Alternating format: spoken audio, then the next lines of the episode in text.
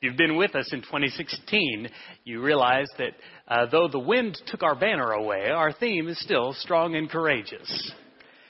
The, the, we're strong and courageous, our banners not so much. But um, we have been looking at how God calls us to be people of faith, people who are fearless. No matter what circumstances come, we are reminded of our, our what's really been our theme verse, Joshua chapter one, verse nine. Have I not commanded you, the Lord said, be strong and courageous. Do not be afraid. Do not be discouraged. For the Lord your God will be with you wherever you go. And that hope, that promise was, was to them for sure. But God has worked over and over again to remind his people of who he is. And so as, tr- as part of trying to remind ourselves of who he is, we have been working through the New Testament. And we're very close now. We, we call this Northside ninety Days.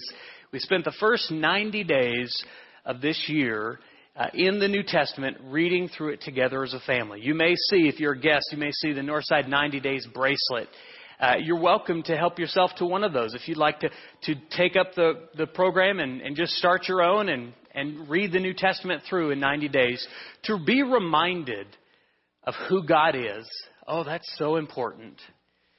Because it's not just about the, the reading program. It, it's about understanding why we do that. We have been on Sunday mornings in this series called, called Glorious Day. But it's not just about the series. It's about why that day is important. It's, a, it's about why the gospel story matters to us. We have looked at three lessons so far. Living, he loved me. Dying, he saved me. Buried, he carried my sins far away. It, it, it was, as we said last week, his burial was a real event, but it was also a unique event. It was unique in the sense that no one had ever been buried quite like he was, and certainly no one had been buried for the reason that he was. It gives us hope.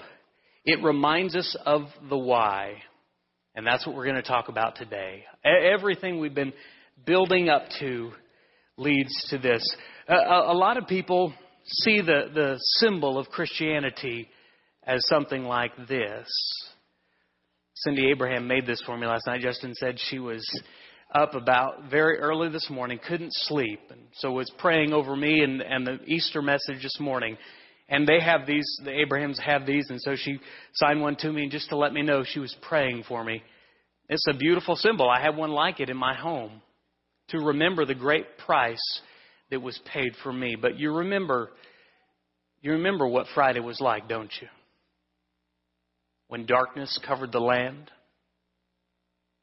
When Jesus' friends scattered, when hope dissipated, when we watched our Savior die, when we heard him cry out in a loud voice, Eloi, Eloi, lama sabachthani, which means, my God, my God, why have you forsaken me?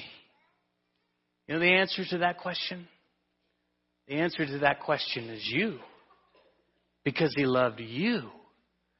Because your sin needed to be paid for. Oh, it, it was a it was a deep, dark day.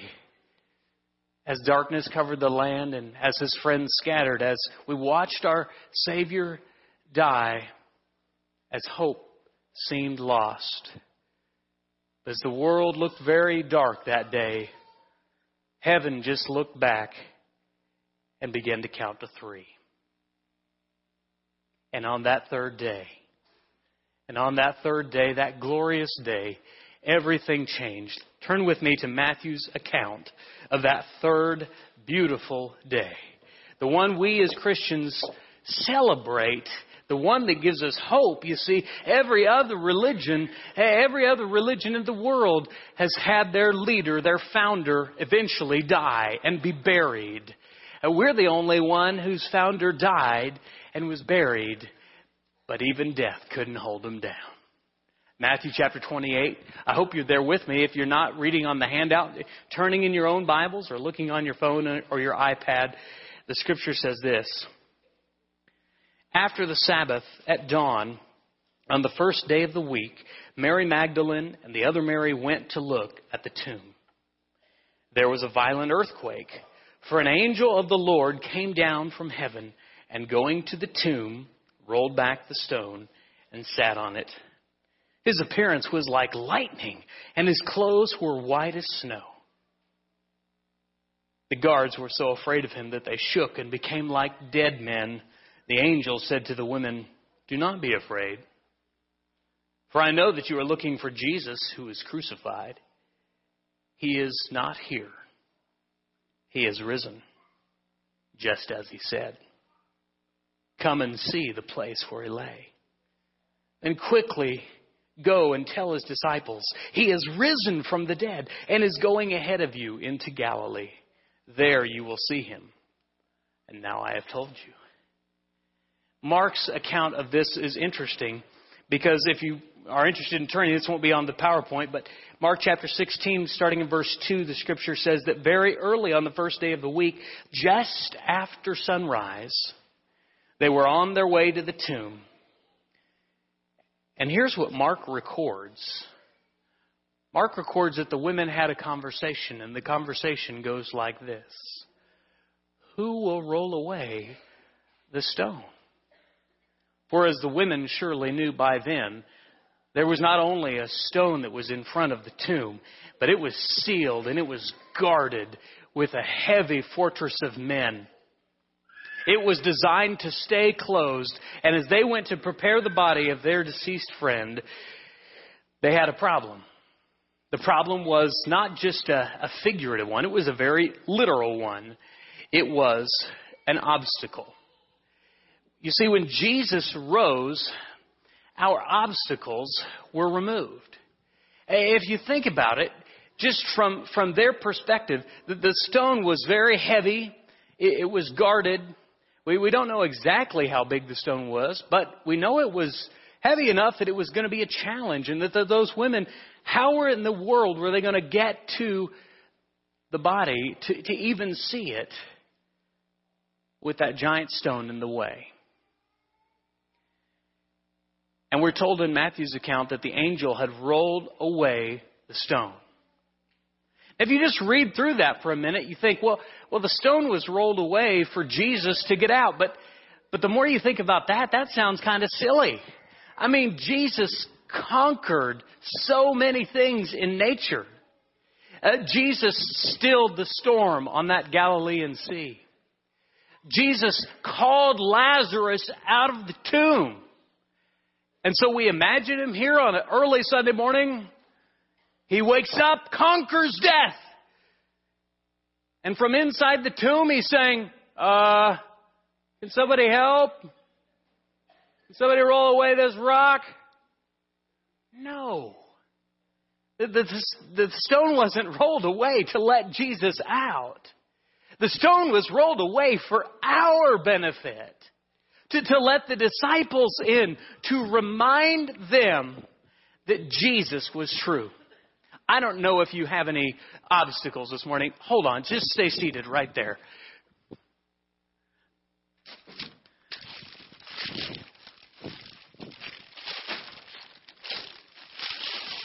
But that Sunday morning, they had something similar to this in front of them. Now, this is the most crinkly, cray papery stone I could make. But I, I wanted you to get a picture of what was in front of them. It, it was an obstacle, you see. And we've got all kinds of obstacles between us and God. And a lot of them are our own fault. Since the garden, we have been hiding from God and, and saying He is hard to find. And we've had our own sin and our, our struggles in the way, blocking our way to see God work. We, we've been asking, where are you, God? What are you going to do? I don't know if you're here this morning, but maybe you have an inner obstacle. You, you, you struggle. You struggle with trials and temptations. You're full of, of difficulties of the heart. Uh, people can't see them. Uh, you can cover them up by dressing up pretty nice and, and coming to church on Sunday. But but you've got some, some stuff in here that's blocking the way. Or perhaps you've got not just the inner article, inner obstacle, but the outer obstacle. You, you're full of, of fear, and you're full of doubt. You're full of sin. And, and it's all outside your life. And you come to church and you hate being here. You're only here because somebody asked you to come, and you really, really want to be here, but the way you feel toward God is, God has no idea what I'm going through. If God loved me so much, He wouldn't have allowed all this stuff in my life. I'm not sure if you've got an inner obstacle or an outer obstacle, but every single person here has an eternal obstacle.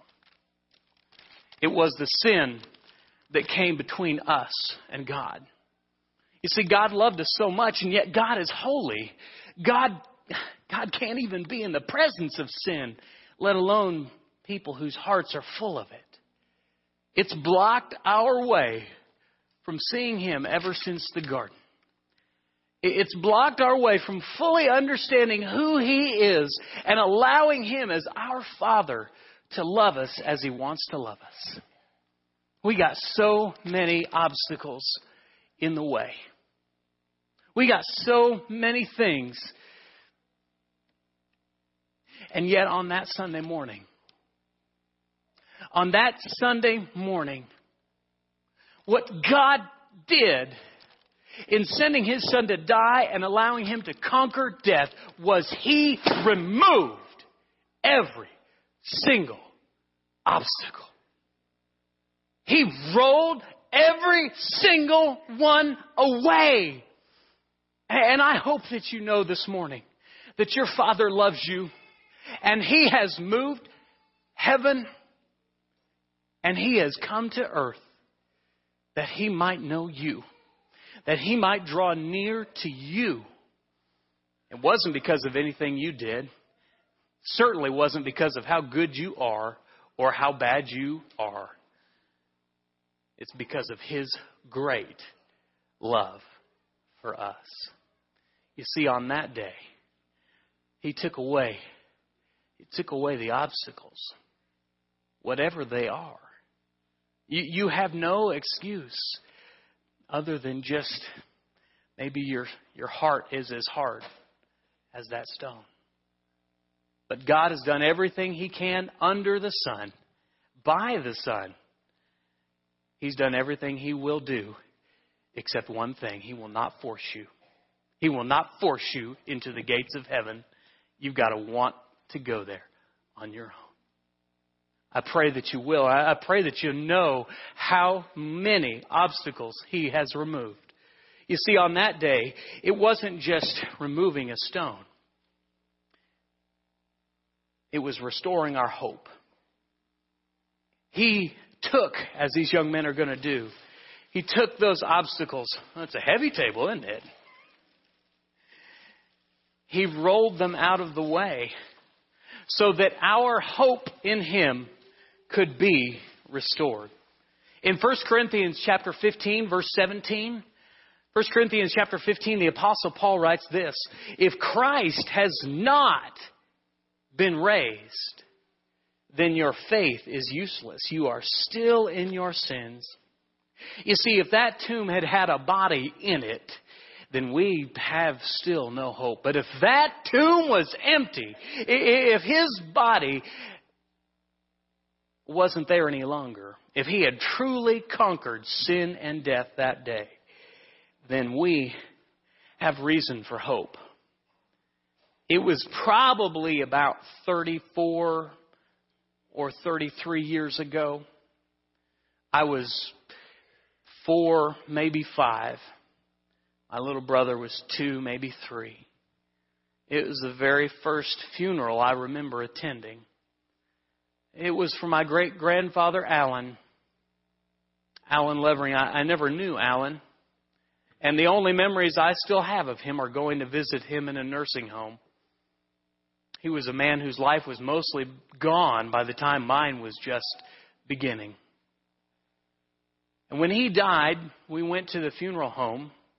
And I can remember, as my brother and I walked in holding my dad's hand, I asked him the question, "Dad, why are we here?" And my dad, who was mourning the loss of his grandfather, said simply, "We're here to say goodbye." And so we walked up to the, view, the casket where there was open for the viewing. And he let us go in front, and we simply reached up, looked over, looked in at to what looked to be a very old man simply sleeping, and with childlike innocence simply said, "Well, goodbye." Now, from a child's perspective, you can understand we didn't understand. And yet I've been to many funerals with that very same sentiment, that what we were doing was going to say goodbye. And in Matthew chapter twenty-eight, the women, his friends, the disciples, all of them were going to say goodbye. But when Jesus rose from the tomb, our perspective on death changes. You, you see, when, when someone who's a Christian dies and we wheel their casket down front and someone says some nice words and some people come up and say some nice things and we sing some nice songs, it's not about saying goodbye anymore. If you're here this morning, and as I bring it up, it's a very painful thing because you've got somebody who was dear to you and near to you and you lost them and you feel like you had to say goodbye. Your hope is in that resurrection day. Your hope is that because he walked out of that tomb, this isn't a goodbye. This is simply, "I'll see you later." We're reminded that he conquered death and that those in him conquered death. The last great enemy to be conquered, according to First Corinthians chapter fifteen, verse twenty-six. The last great enemy was conquered on that day. You see, what he did for us that day was more than just remove an obstacle. He restored our hope. He restored our hope. I remember one particular teen camp. Every year we did this little activity where we would ask the students to write down a prayer request on a little Post-it note. And so we had this wall that was just covered in, in Post-it notes of prayer requests, some some very serious, some just very simple. And the staff would all take these Post-it notes down, and we'd get them in a big stack and divide them out. And we'd intentionally go through the week and pray over those students and what they had asked us to pray for. I'll never forget one Post-it note that I got one day, because it broke my heart. It said simply, "Pray for my dad because he's lost his hope." I've seen a lot of people lose their hope. And maybe even that day, the disciples lost a little bit of theirs until they got to the tomb. You see, what, what he did was not just remove an obstacle, but he gave us back the greatest gift in the world, hope. Reminding us that, that whatever you're going through today, whatever you've been through this past year, it doesn't matter because you've got an eternal hope, a, a secure foundation for the soul, the writer of Hebrews says. You've got an eternal hope. This morning, if, if you've been, if you've come here and you've lost your hope, I want to encourage you and give you some hope. That because he walked out of that tomb, you can have hope again. And you could be reminded that Jesus loves you, and his love conquers even the grave. I wonder what it would have been like if something like what Jesus did that day happened today. You ever wonder about that, about how we might react, what might happen in our world? If you'll bring the lights down for just a minute, I want to share, oh, it's a fictional story, but remind us what that day might have looked like in our day.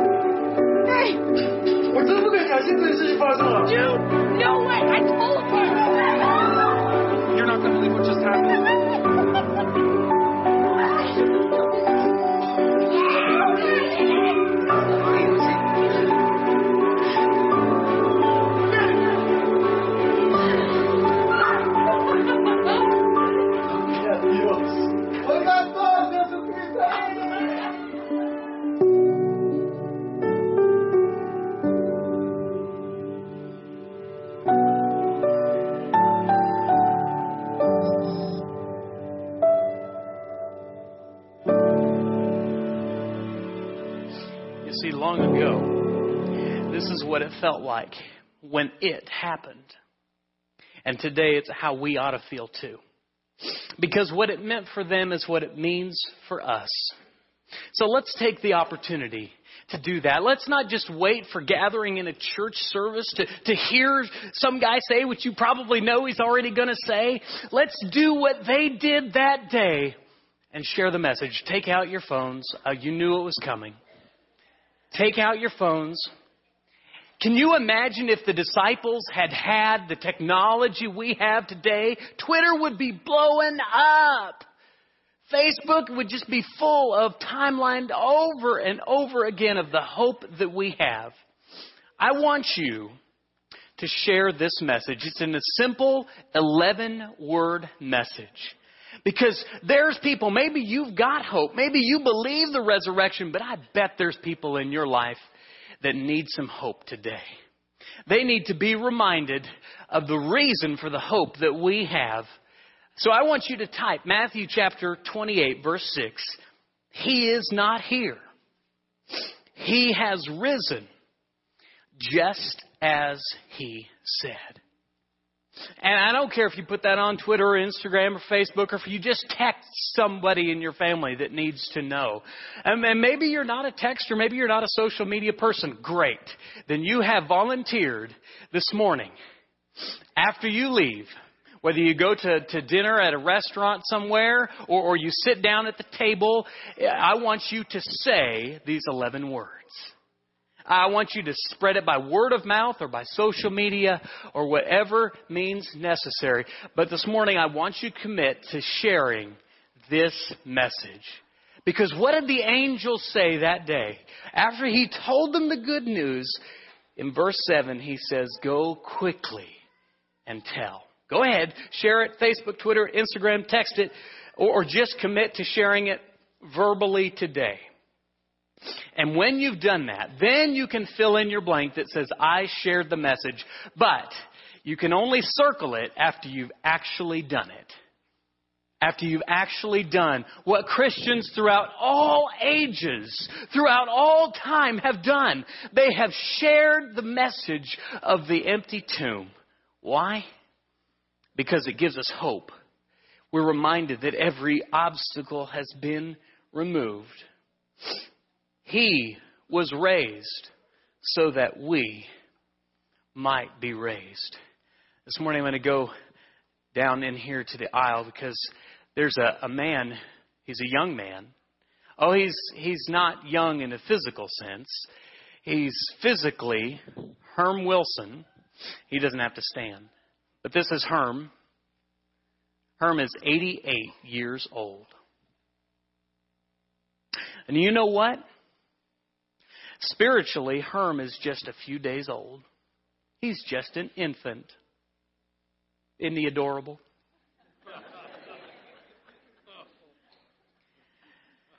Now, on Thursday night, can I borrow your walker? Herm made his way using this very walker down front, where he made a confession in front of a just a small group of friends and family and people who love him. And, and he made his way very slowly. And, and he confessed that Jesus is Lord. And he walked up that ramp. And with three other guys, we walked him up into the baptistry. And we immersed him into the resurrection. We immersed him into Christ. Now, I know, and Herm will tell you, it was a bit of an obstacle on Thursday, wasn't it? A few things that were difficult about making that walk, wasn't it? But let me tell you, if Herm can do it, then you can do it. And if you're here this morning and you need some hope, then I want to give it to you by telling you that you have no excuse. We'll take as many people as necessary to get you, if you're willing, to be buried with Christ. Not that you would be buried with him to stay there, but to be raised in newness of life, to be raised for hope of the resurrection, as Jacob read just a few minutes ago. For if we have been united with him in a death like his, we shall certainly, we shall certainly also be united with him in a resurrection like his. I look forward to that resurrection day, don't you, Herm? We all do. But if you haven't been buried with Christ, there's there's you won't be raised with Christ. You you need to you need to be buried. You need to be raised, that you might know that all your obstacles have been removed and that all your hope has been restored. This morning, if you would like to put on Christ just as Herm did, just come down and we'll help you. And if you'll confess that Jesus is Lord, then we'll immerse you into Christ. Or if you've been immersed into Christ, but you've long since lost your hope and you need our prayers and encouragement, let us come and love you. Let us help you whatever way we can. Whatever way. Whatever way. Remember that he was raised, that you might be raised. Now, let's raise up together.